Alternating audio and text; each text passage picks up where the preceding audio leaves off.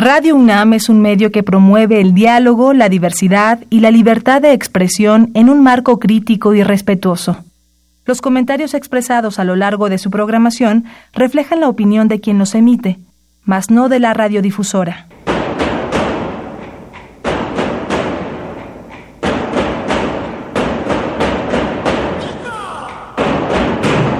Discrepancias. Atacan a la universidad porque discrepamos. Viva la discrepancia, porque es el espíritu de la universidad.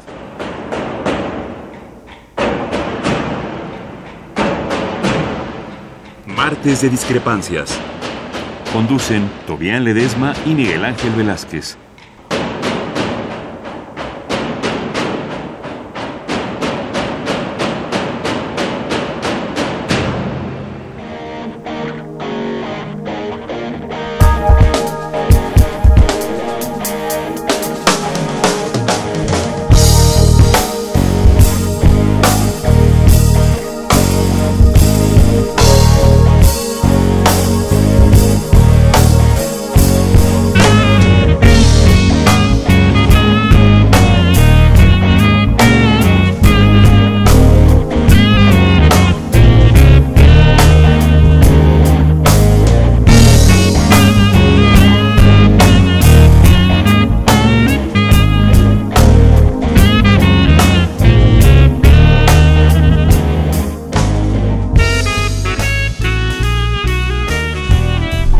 ¿Qué tal? Muy buenas noches.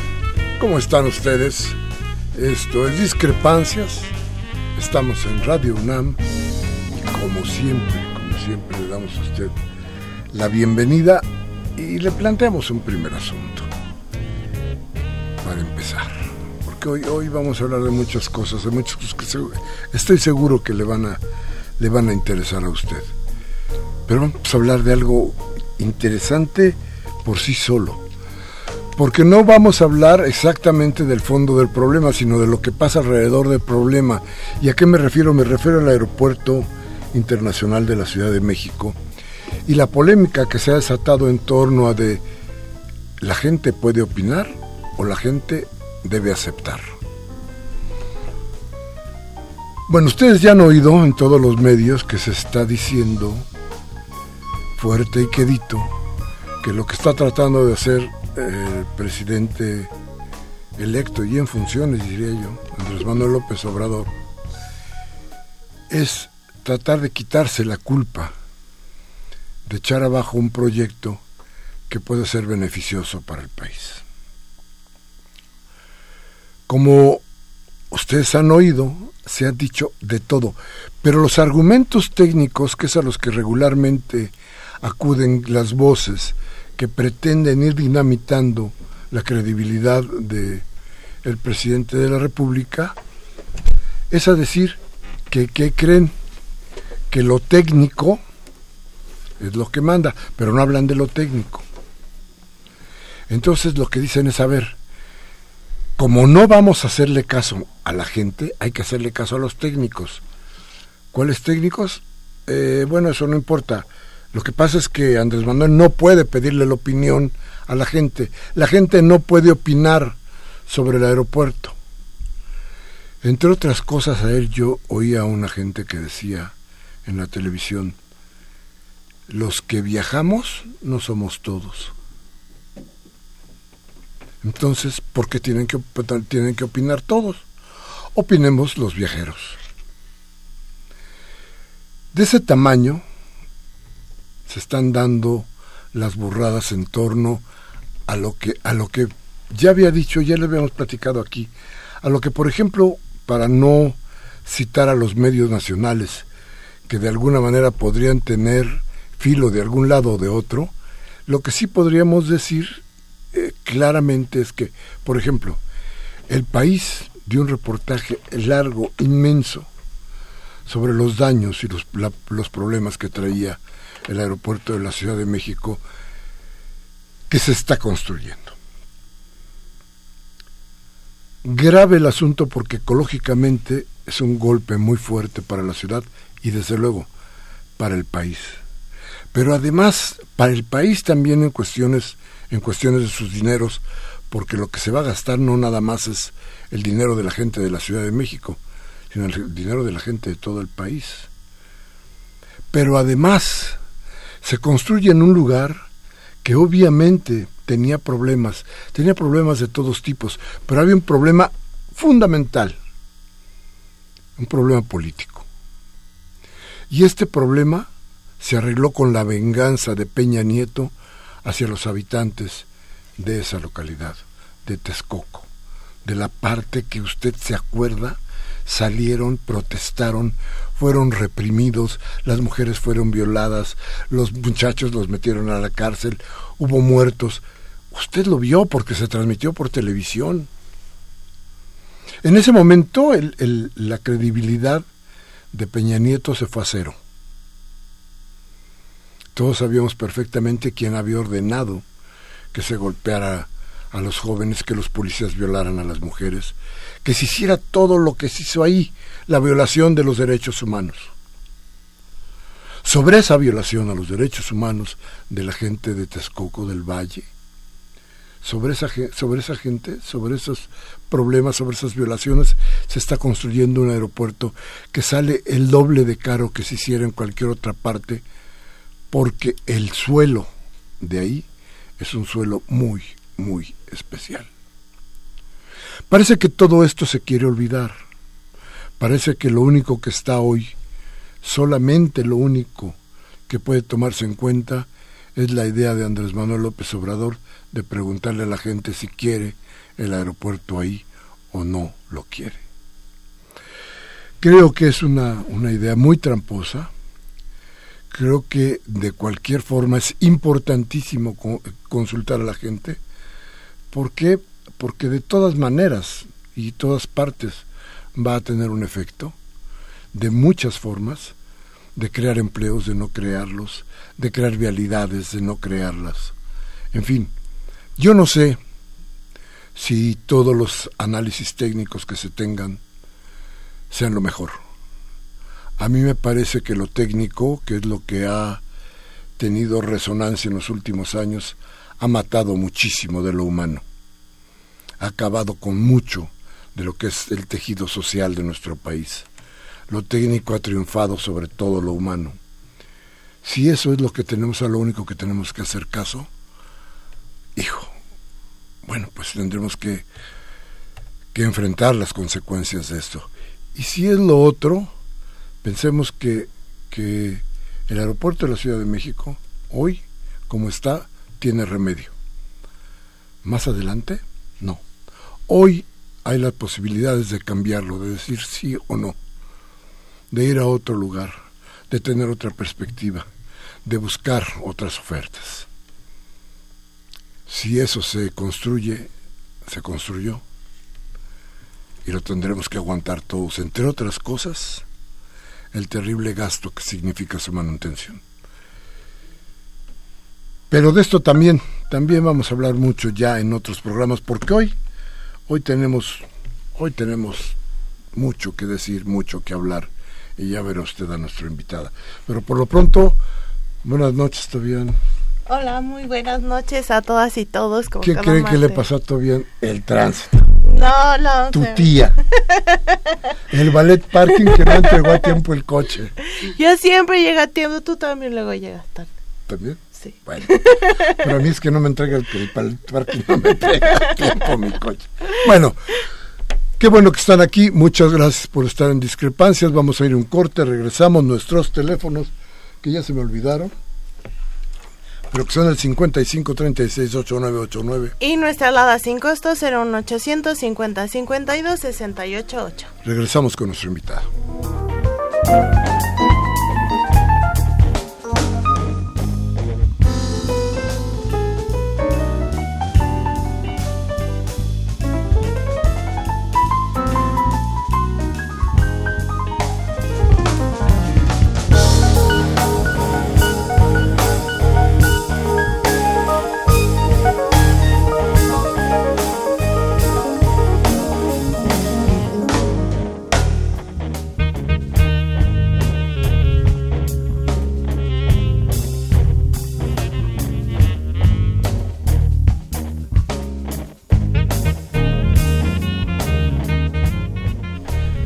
Gracias por seguir con nosotros. Qué bueno que está aquí. Fíjese que hoy, hoy vamos a hablar del futuro. Eh, regularmente hablamos del presente, pero bueno, le daremos una pasadita al presente, pero la idea es el futuro. Es cómo vienen las cosas, qué va a pasar. Y entonces, y entonces tenemos invitada para que nos platique del asunto. Todavía nos presenta nuestra entrevistada, por favor. Estoy muy contenta con la invitada que nos acompaña hoy. Es Rosa Isela Rodríguez, coordinadora del Plan de Gobierno con Claudia Sheinbaum y nuestra próxima secretaria de Gobierno en esta ciudad. Bienvenida, Rosy. Muchas gracias, muy buenas noches aquí. Qué bueno que que me invitaron a este, este gran espacio que ustedes han construido. Gracias Miguel Ángel Velázquez por permitirnos el día de hoy venir aquí a saludar a discrepancias a todo tu amable auditorio que hoy está pendiente como cada martes de este tus palabras de tus de tus reflexiones de tus discrepancias y pues gracias a Tobián también por el día de hoy albergarme aquí. Muchas gracias siempre y muchos saludos para los que están del otro lado de, la bocina. Y fíjate que ahorita que te presentaba Tobián, me acordé, entre otras cosas, Rosa Isel es periodista. entre otras muchas cosas. Soy abuela. Es abuela. Muy bien. Eso lo hago muy bien. Pero es, pero es, pero es, pero, pero yo creo que a Rosicela tendríamos que darle un especial trato como compañera y como gente solidaria. Creo que ahí se cierra mucho de lo que ha sido la carrera de Rosicela Rodríguez, que déjenme decirles otra cosa, y, no es por quemar incienso, pero es, absolutamente verdad. Es muy poca gente, muy pocos políticos en la Ciudad de México conocen esta ciudad como la conoce Rosa. La conoce desde Tepito hasta Gustavo Madero y de Gustavo Madero hasta Iztapalapa y de Iztapalapa hasta Coyoacán y si quieren pasen por todo el centro. Es importantísimo el conocimiento que tiene Rosicela. Creo que cuando Claudia Sheinbaum planteó que Rosicela sería la secretaria de gobierno, creo que no hubo en ninguna parte alguien que no dijera o alguien que dijera que no lo merecía que es de las pocas, muy pocas personas que hoy reciben el reconocimiento de todos por su trabajo, única y exclusivamente por su trabajo, porque hace mucho que en Rosicela no está la grilla, hace mucho que en Rosicela no están las, las malas prácticas, es trabajo, trabajo y trabajo. Y eso es, este, Rosicela, terrible porque ahora vas a tener que trabajar mucho más. este, pues primero agradecer esas palabras que significan también mucha responsabilidad para, para tu servidora y para el equipo, este, que no solamente eh, es un trabajo como tú dices, sino también es el tener esa ventura de procurar una buena atención para las personas a las que vamos a servir.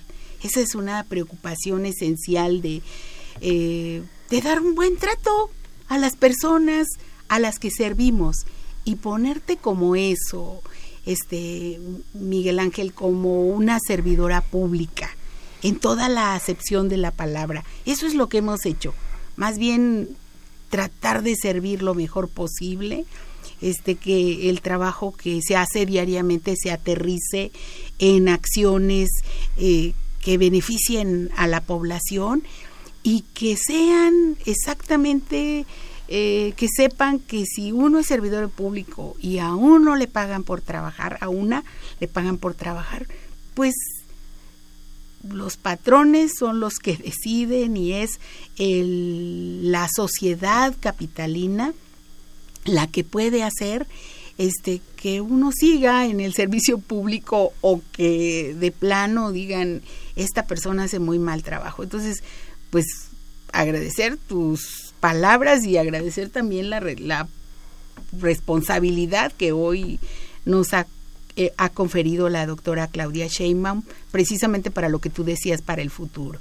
Entonces, este, pues también está la otra parte, hay que decirlo la parte de que una responsabilidad como la Secretaría de Gobierno, pues nunca lo he dicho, pero sí lo pienso, también te quita gran parte de la vida, de la vida familiar, de la vida personal, porque pues en todos los trabajos en los que he estado le he dedicado gran parte de, del tiempo. Ahora con esta máxima responsabilidad de la Secretaría de Gobierno, le voy a dedicar 18, 20 horas, o sea, la vida. La vida.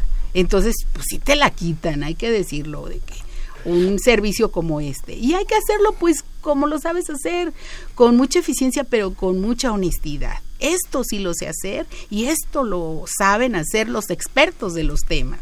O sea, poner a cada quien en su lugar. Delegar también mucho.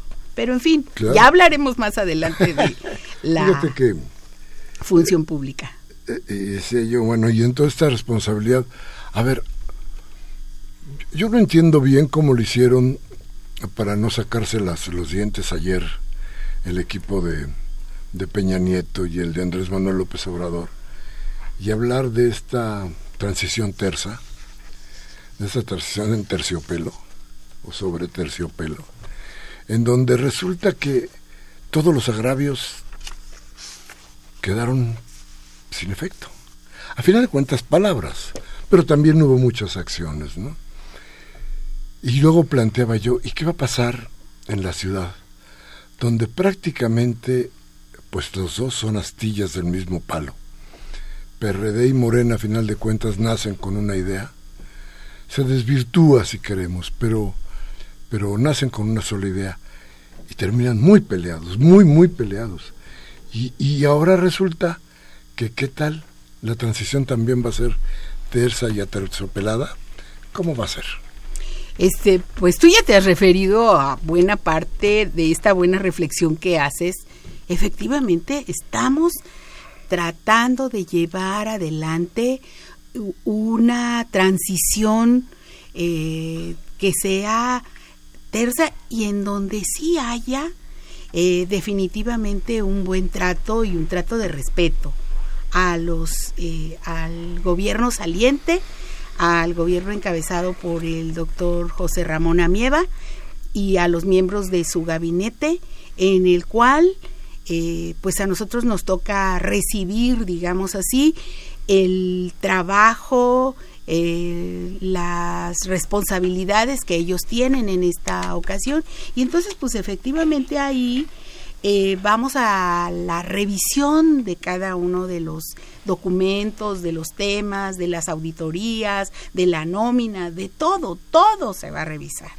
Entonces, este, eh, dependiendo de, no tiene por qué ser una transición diferente, tiene que ser una transición de terciopelo, digamos así, pues solamente tenemos que tener este la mirada en aquellas entidades pues que no nos quieran dar la información, como ha ocurrido.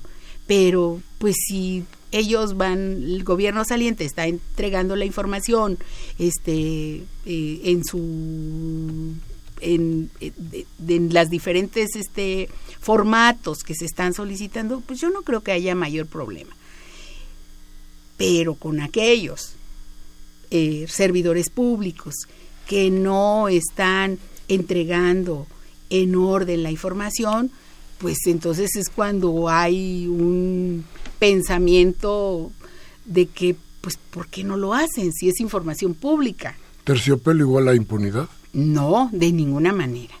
Este, cada una de las eh, dependencias va a hacer la revisión puntual eh, de la información y por supuesto de los resultados que se han tenido y cada uno actuará en consecuencia. Digamos, con la ley, con la normatividad en la mano, se hace la revisión exacta y la cuestión de las auditorías, o sea, se va a revisar completamente y a fondo. Y una cosa no conlleva a otro. El buen trato es eso, un buen trato, un trato de respeto ya la información y todo lo demás será parte. Pero esperamos que no haya ningún problema. Hasta hoy, pues solamente en un área que afortunadamente a partir del día de ayer, bueno, voy a decir su nombre, Capital Humano, ya está haciendo entrega este de la información este sobre la nómina, etcétera. Ahora vamos a ver si está completa, pero inicialmente ya están entregando a partir del día de ayer a la Secretaría de Finanzas, aunque todavía no podemos calificar cómo está esa información. Hasta el momento ya eh, están cumpliendo la instrucción del jefe de gobierno, del doctor este, Amieva, para la entrega de la información. Entonces, ni impunidad ni venganza. No, no, no, o sea, nosotros no vivimos en el pasado.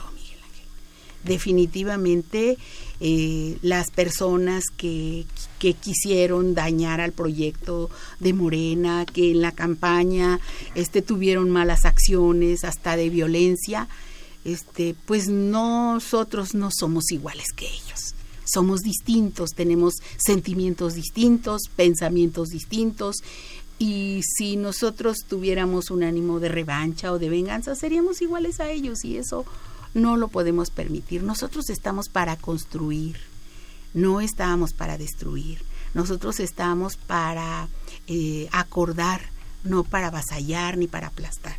Entonces, en ese tema, eh, nosotros tenemos que demostrar que podemos hacer una política pública de manera distinta y que podemos este, sentarnos con las personas de los diferentes organizaciones sociales, grupos, los ciudadanos, las capitalinas, los capitalinos en general, para ver cuál es su problemática, para resolver, no para hacer un daño con la información. Tenemos ganas de hacer muchas cosas buenas, de cumplir los compromisos de la doctora Claudia Sheinbaum, de apoyar a su cumplimiento.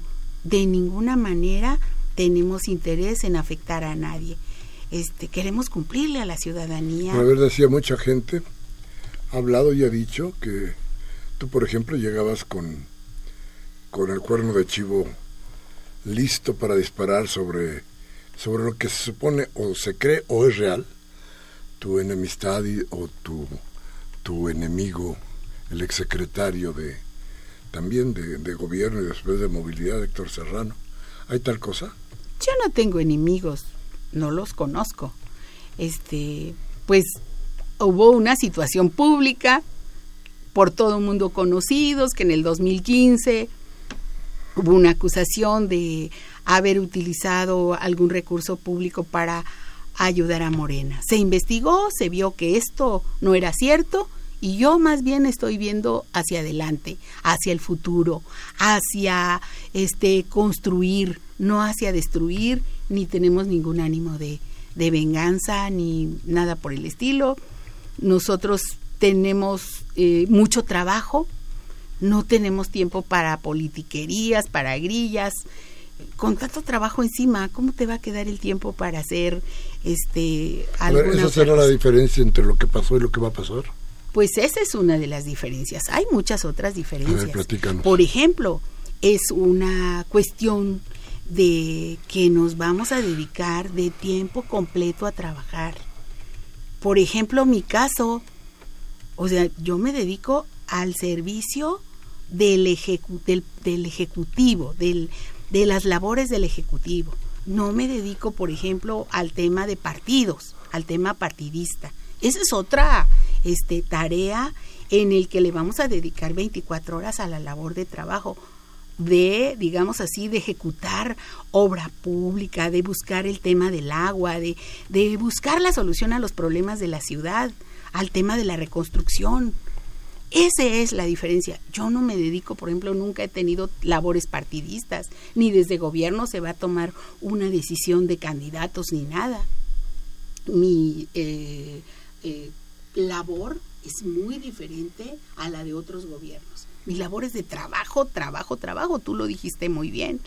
Este, queremos dejarle una mejor ciudad a nuestros nietos. Bueno, en mi caso de que soy abuela, ¿verdad?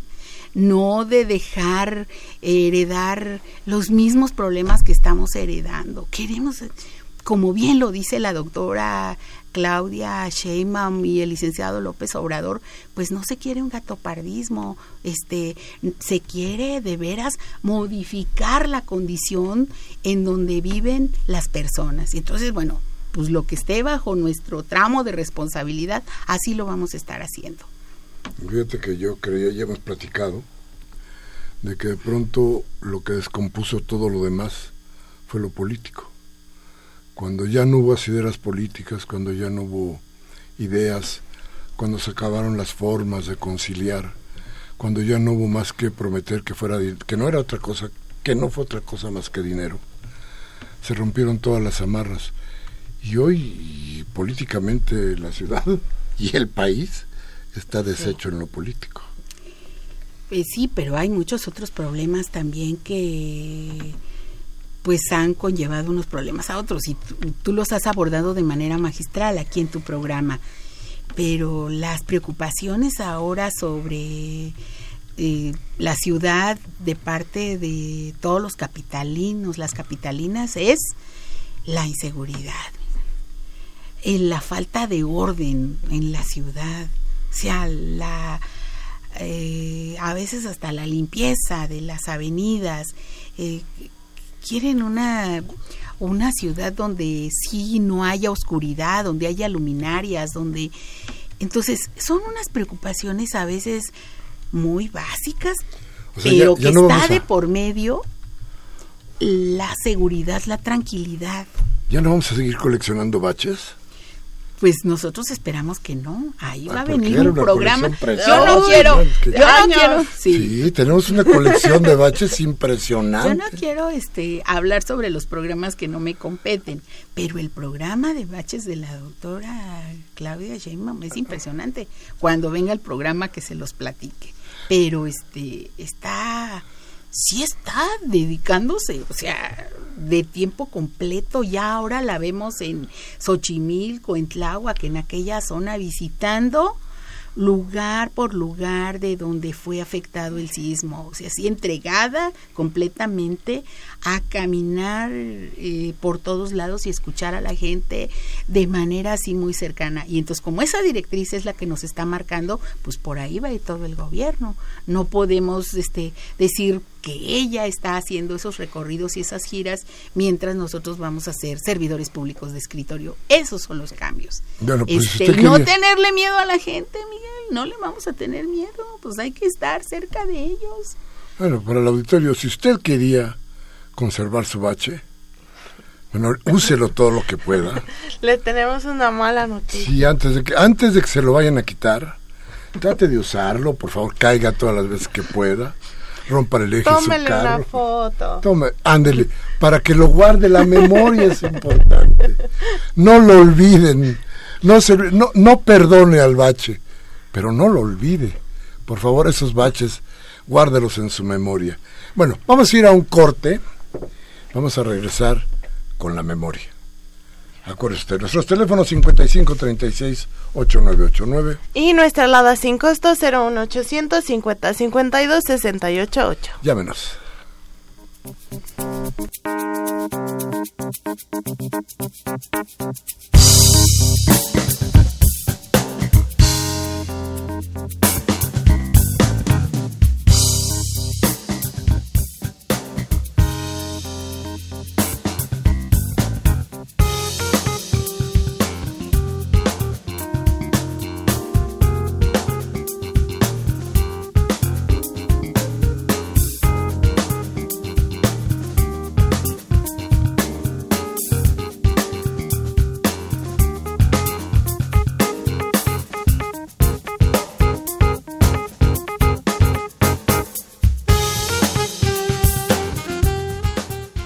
Bien, gracias por seguir con nosotros aquí en Radio UNAM y en Discrepancias y, y Toby nos presenta nuestro próximo segmentito.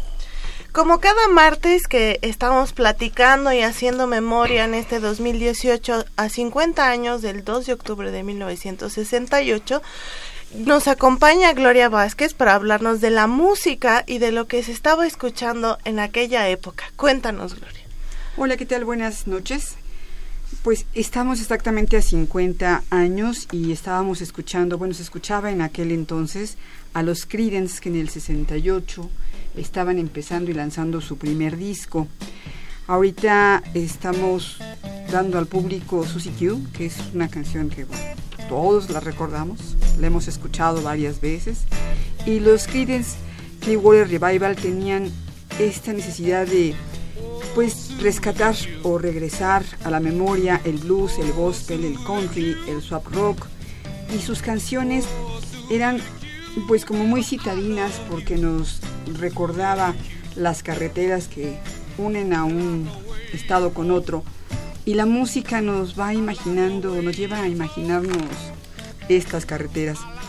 Y además de, de Susie Q, bueno, los Creedence, que eran dos hermanos, que además estuvieron en, en, el ejército, pues también fue muy importante porque gracias a esta actividad que ellos hicieron en el año 67 y 66, fue que tomaron esta conciencia de no querer la violencia, de buscar la paz.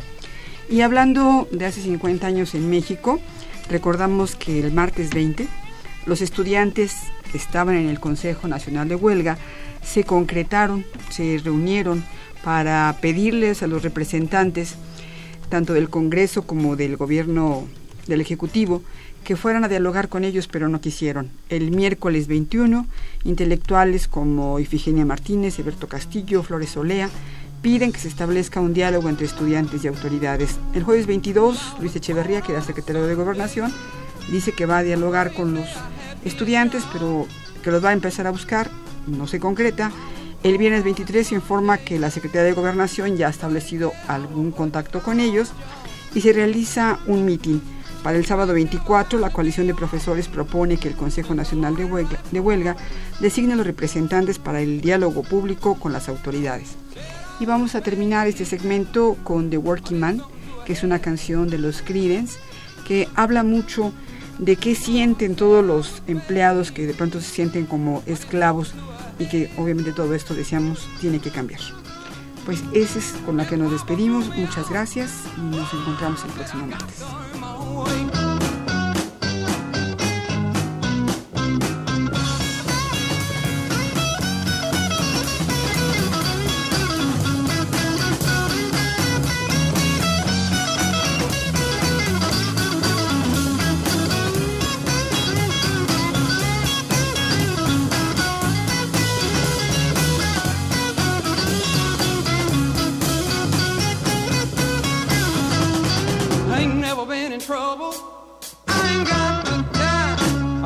Around with magic child. Well, I got him.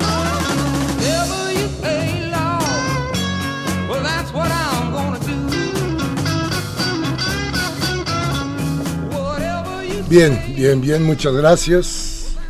Gracias desde luego a nuestra compañera que nos trae memoria y nos refresca muchas cosas. Desde luego yo todavía ni siquiera, ni idea tenía de... Dice. Yo solo les quiero compartir. Esas, esas, esas risas acusatorias terribles. No los voy a perdonar. Bueno, pero en fin, qué bueno que tenemos esa memoria, qué bueno que es importante. Fíjese usted, busque por ahí, le, le voy a recomendar mucho que busque un artículo de este hombre, este economista muy importante que escribió en la revista Nexos, se llama... Mmm, ay, ay, ay, ¿Quién no? No, de los, de los viejos economistas, de estos que fueron mucho tiempo parte integrante, importante de la revista Nexos, cuando la revista Nexos era, era una de las, de las de, eh, pues de las lecturas obligadas en México. Este, y él, en este artículo, plantea, me voy a acordar de cómo se llama, pero este hombre plantea en este artículo que las razones del movimiento del 68 no tenían que ver con la condición económica del país. es muy, muy, muy interesante. El planteamiento que hace Rolando Cordera, ya me acordé, búsquelo usted, es un planteamiento fundamental. Él dice, a ver, esto no tenía que ver con la cuestión económica, tenía que ver con la incomprensión de un Estado a un cambio que era fundamental. Eso, eso nos debe servir a todos porque yo creo que podría transportarse hoy a los cambios que está sufriendo nuestro país. Pero bueno, seguimos con lo nuestro, Rosicela, y entonces, entre el diagnóstico y el proyecto, ¿cómo va la cosa? Este, pues efectivamente, estamos ahora, este, pues muy orgullosos, muy orgullosa yo de participar en este nuevo gobierno. Eh, creo que podremos hacer muchas eh, cosas, resolver muchos problemas de la ciudadanía eh, por medio de este programa de gobierno de la doctora Claudia Sheinbaum y que a su vez pues forma parte de este gran movimiento que quiere cambiar las cosas del país. Eh, no es fácil derrotar las inercias, hay muchas personas que no han entendido todavía que el país cambió, que la Ciudad de México cambió y que para que cambien las cosas todos tenemos que cambiar, tener una nueva mentalidad frente a este cambio histórico que está sucediendo. Entonces, eh, nos estamos yendo para haciendo ese plan, ese buen plan de gobierno, este precisamente para no improvisar las cosas, sobre la planificación, o sea, un diagnóstico y un buen desarrollo, una planificación, una evaluación, organizar muy bien este lo que se tiene ya en el gobierno. No todo lo que se hace en el gobierno es malo, hay que ver todo lo que se pueda rescatar, porque pues nadie parte de cero hay personal técnico que trabaja en el gobierno que es este muy rescatable, que hace que esta ciudad funcione diariamente. Eh, nosotros en el nuevo gobierno les reconoceremos ampliamente esto eh, porque pues es necesario para que esta ciudad funcione diariamente porque pues a veces se piensa que camina sola y no atrás de eh, esto para que haya agua para que haya luz para que haya este vialidades este en fin este que no haya basura en fin hay muchas personas que están este trabajando. Y por lo tanto pues habrá que reorganizar esto de otra manera y pues seguir trabajando con la nueva constitución. De eso ustedes saben mucho, me dan clases y yo pues los reconozco a ambos, a Tobián y a ti Miguel Ángel, este, de este tema, pero bueno, al frente a la Secretaría de Gobierno, este, pues le tocará estar pendiente mucho de esta nueva etapa, este, de ya, digamos, de un régimen este constituyente frente al régimen estatutario que estamos dejando atrás. Y eh, en eso la elaboración digamos el tejido de toda esta este nueva estructura este digamos legal pues tendrá que estar muy pendiente también la secretaria de gobierno como la jefa de gobierno efectivamente. Y eh, todo lo relativo al cuidado del espacio público la gente está pidiendo orden, mucho orden. Este, entonces, pues trataremos de hacer buenos acuerdos este, en la calle con las organizaciones sociales que ocupan estos espacios públicos, porque no es con medidas coercitivas como se puede hacer esos cambios, pero sí hablando, sí haciendo buenos acuerdos con ellos para que eh, pues si tienen un reordenamiento en la vía pública, puedan tener ellos también muchos clientes que se puedan acercar, habiendo más orden, habiendo más vigilancia en estas zonas, habiendo limpieza, este, más vigilancia de ellos mismos sobre otros compañeros, un nuevo orden, digamos, en la ciudad. Entonces, bueno, pues también tenemos la otra parte, este Miguel Ángel, que es eh, todo lo relativo al tema de reclusorios que es un problema. pues este complejo. Eh, afortunadamente que en este año 2018 ya solamente hay digamos en en la cárcel, que es bajo las cárceles de la Ciudad de México, que son 10, este, aproximadamente 27 mil internos, y pues tenemos que ver ahí toda la problemática que esto conlleva. Estamos haciendo un diagnóstico para tales temas, eh, pero este, decirle a, a tu auditorio que estamos este, haciendo una, un buen diagnóstico para una buena toma de decisiones. Y en eso, bueno, pues la doctora Sheinbaum está muy pendiente de cada una de las acciones que se están planteando y que ella dará a conocer muchas este, en su momento, en este nuevo plan de gobierno. La otra área que también le estamos dedicando tiempo es el tema de los asuntos agrarios en la ciudad este tema de la tenencia de la tierra.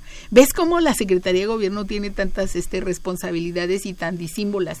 Entonces, bueno, pues vamos a estar pendiente siempre coordinados con otras áreas, siempre con un buen acuerdo con la población y siempre en estas reuniones resolutivas en donde digamos, donde digamos hay este, este y este camino, veamos cuál es el mejor.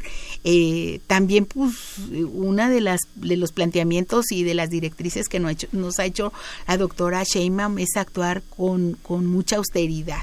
Entonces, bueno, va a haber un importante este, recorte, digamos así, a la burocracia de arriba, ¿sí? digamos a los altos mandos del de, eh, gobierno de la ciudad y con ese ahorro pues va a servir mucho para los programas sociales. En el caso este de la Secretaría también así es como lo estamos planteando.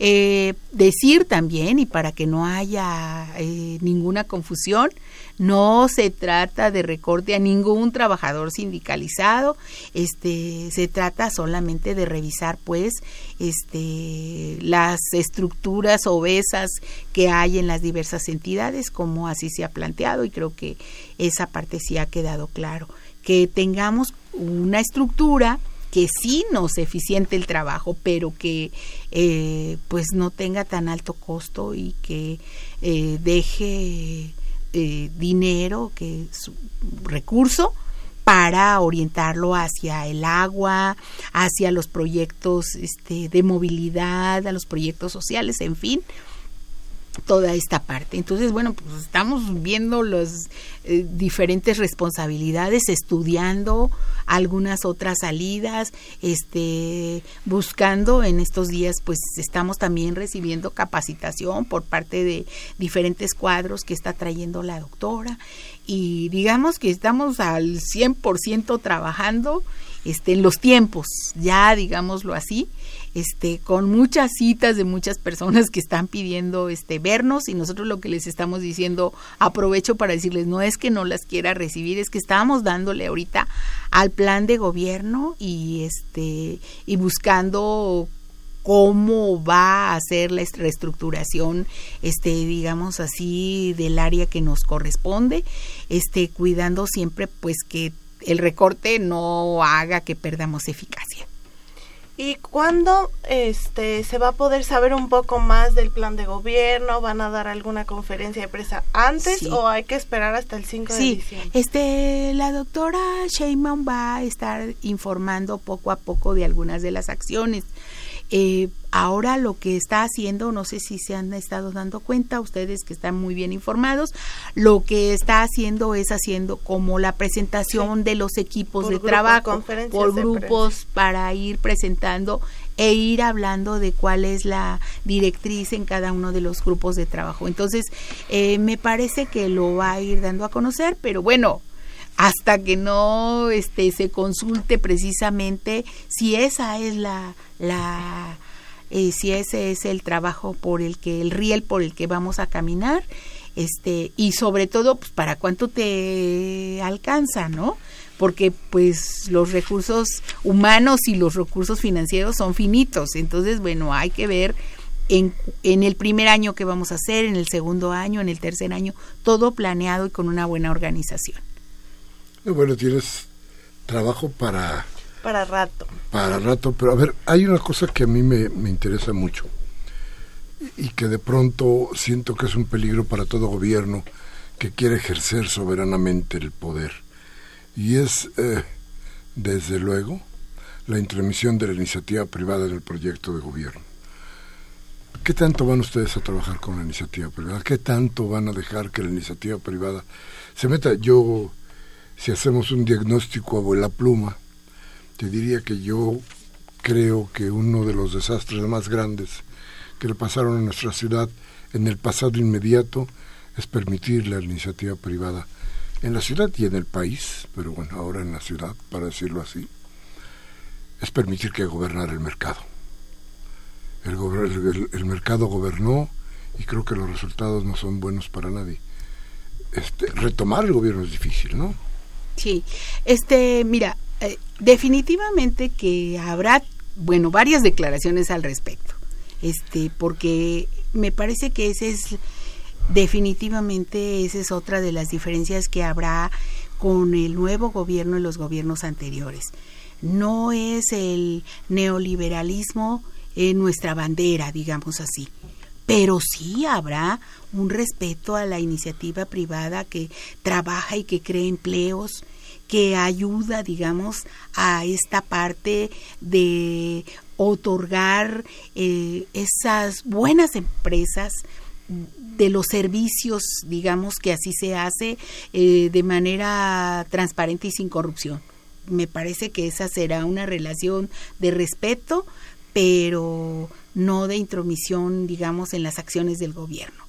Eh, bien que nos ha dicho este licenciado López Obrador que el que se quiera a- el que quiera hacer negocios desde el gobierno este eso no se va a permitir que los empresarios se dediquen a hacer negocios y que el gobierno se dedique a gobernar, es decir, a servir. Entonces, sí hay una este, diferencia clara, primero, digamos, en la actividad de cada uno de cada una de las personas. Ahora, pues no es este nuestro gobierno no busca solamente este digamos que sea la iniciativa privada la que gobierne. Si es así de claro tu tu planteamiento.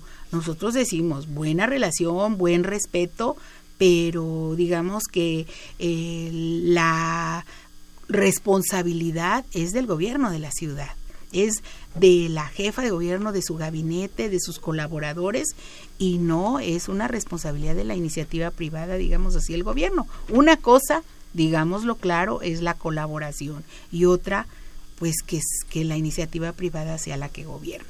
Nosotros necesitamos atender, este Miguel Ángel, a las personas más necesitadas, a las personas más pobres en la ciudad y eso lo tenemos que tener muy claro. Si la iniciativa privada quiere hacer eso, pues bienvenidos. Pero hay responsabilidades que desde gobierno no se puede abdicar de ellas y una de ellas es atender a las personas más excluidas. Si ahí se atraviesa la iniciativa privada en esa acción, pues muy bienvenido. Pero si no, pues cómo vamos a, hacerlo. Digamos, en resumen, colaboración, sí. Eh, y zapatero a tus zapatos, a cada uno su tramo de responsabilidad. Yo hay algo que tengo que preguntar porque es la primera vez, es un poco variado el tema, este, pero tiene todo que ver. Es la primera vez que en esta ciudad vamos a tener una jefa de gobierno, una secretaria de gobierno, una secretaría de la mujer, una coordinadora mujer en el Congreso del Grupo Parlamentario de Morena en el Congreso de la Ciudad de México y esto es un hecho inédito, histórico. Y la pregunta concreta es, ¿esto va a significar un cambio en la vida de las mujeres de la Ciudad de México? Y, es muy importante en el sentido de que una de las marchas más importantes y grandes eh, que fue el del 20 26 de abril, ¿no? Donde miles de mujeres jóvenes y mujeres de todas las edades salieron y tomaron esta ciudad y en realidad no ha existido una respuesta después de eso. Eso, ¿qué va a pasar ahora? Pues a ver, déjame decirte completar defi- porque a final de cuentas esto pasa como en la casa, ¿no? Nosotros llevamos la lana, pero quien gobierna son ustedes. Es que- Se oye muy Ángel, no. Te quiero ahorcar desde este lado. Mira, este, yo te respondería, sí tiene que haber un cambio. En, en la ciudad va a haber un cambio, porque no es igual un gobierno, digamos, dirigido por varones exclusivamente, con una mirada, eh, que una mirada femenina en los problemas que atañen a las mujeres. Por supuesto que nuestra principal este, preocupación es los problemas que atañen a las mujeres que tenemos que estar resolviendo eh, de manera eficiente, pero que además todas las eh, acciones que vamos a ir teniendo no solamente van a tener este un sello de mujer en el en el sentido así de la palabra sino que van a tener este la preocupación de hacia una madre hacia una eh, abuela hacia los problemas que verdaderamente afectan en cuanto a movilidad, en cuanto a educación, en cuanto a la igualdad digamos, en el tema de los salarios, el empoderamiento económico, en fin, todo lo que atañe a las mujeres se va a ver desde el principio en la definición, por ejemplo, de la tenencia de la tierra. ¿Por qué en el sur de la ciudad hay muchas mujeres trabajando en la tierra y por qué no tienen este el papelito sobre la propiedad social, ejidal, comunal, en fin? este no lo tienen solamente porque antes les daban a los varones.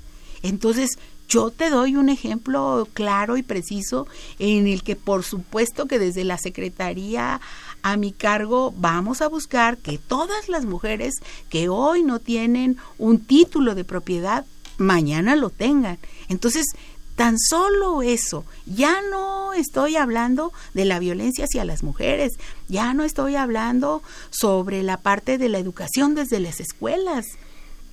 O sea, nosotros vamos a impulsar que desde las escuelas haya eh, una educación hacia el respeto hacia las mujeres. Y vamos a hablar, digamos, de otros temas quizá mejores nuestros programas tienen que tener la transversalidad de género.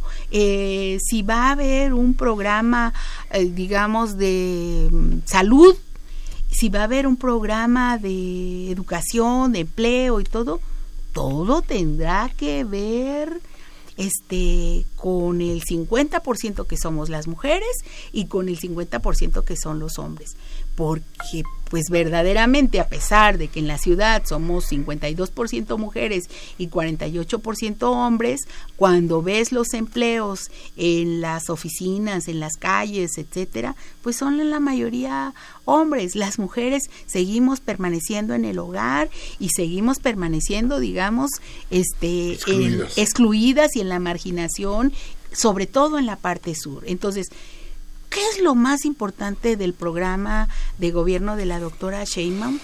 El hecho de que ella va a poner la atención en la desigualdad imperante, la desigualdad económica, pero también, digamos, la desigualdad de los géneros, en donde sigue habiendo todavía el machismo y toda esta cultura que tenemos.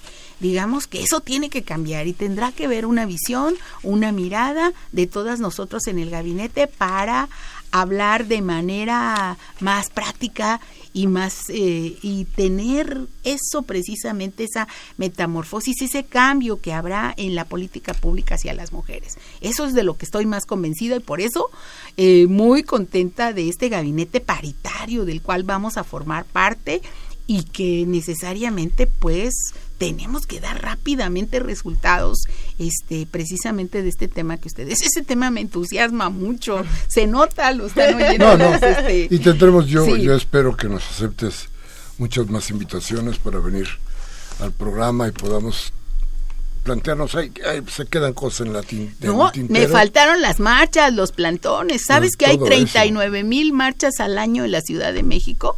Esperamos que ahora atendamos más a la población y salgan menos a hacer bloqueos, marchas, mítines. Esto también nos toca a nosotros, Miguel Ángel. Vamos a ver cómo nos va con todo eso. En fin, vamos rápidamente en corte, regresamos con las llamadas, con la voz de usted, que es lo más importante de nuestro programa.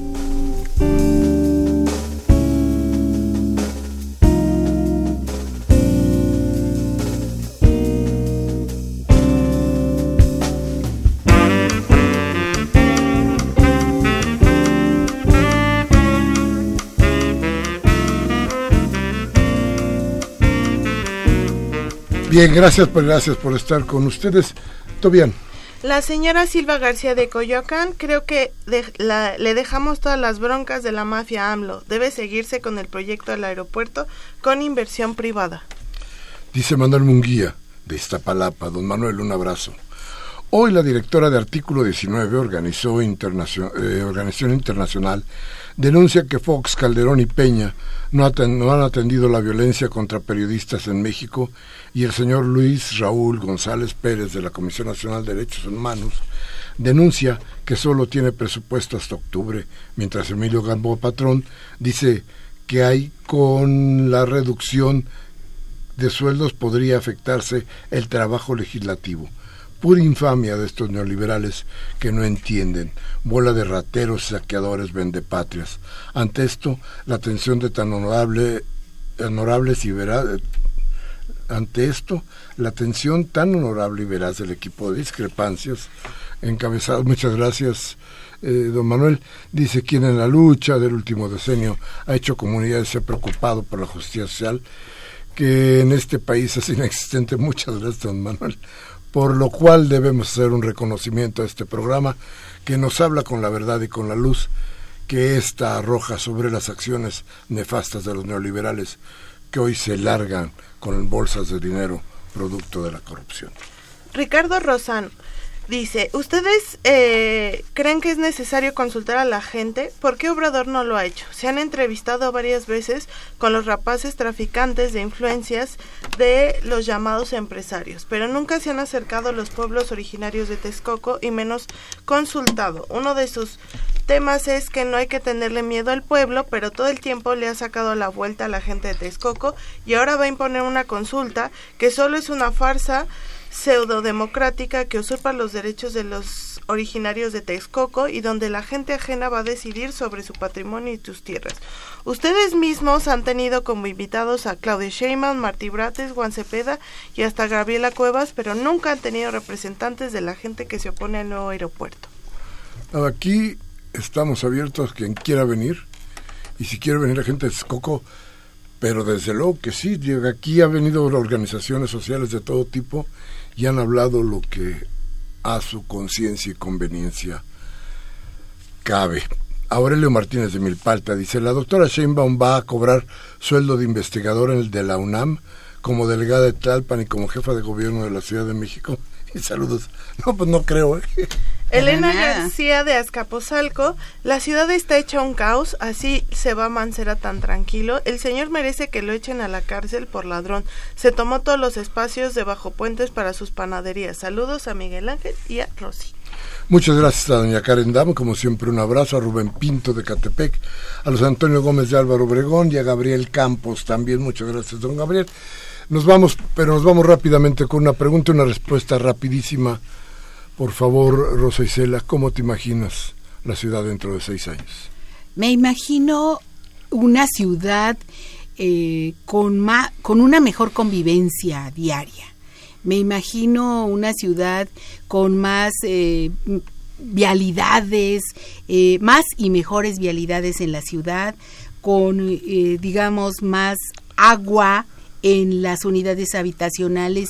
Me imagino una ciudad más vivible, una ciudad más tranquila, más segura. Así me imagino la ciudad. Una ciudad que todas y todos queremos mucho, porque es una gran ciudad. Bien, pues muchísimas gracias a ustedes. Gracias, Rosicela. Encantada. Este viendo. prestigiado programa, invítenme más seguido. Aquí te ven. tendremos, desde luego que sí. Muchas gracias también a ustedes, a Humberto Sánchez Castrejón, que este 21 de agosto del 18 hizo borrar la máquina, Alejandro Guzmán Jurado y Yeudiel Maldonado en la asistencia de producción, Rocío Rocha, que estuvo en la producción porque el holgazán del productor no vino, y desde luego muchas gracias a Toby por estar con nosotros. A todos. Muchas gracias a usted por haber estado con nosotros. a todas y todos. Como siempre, yo le pido, le suplico, por favor, eche a andar la conciencia. Pero si no quiere, no quiere reflexionar, no importa, la democracia le da opciones. Cámbiele a MBS, a Radio Fórmula, a Televisa, para que, para que le cercenen la voluntad del cambio. Hasta la próxima.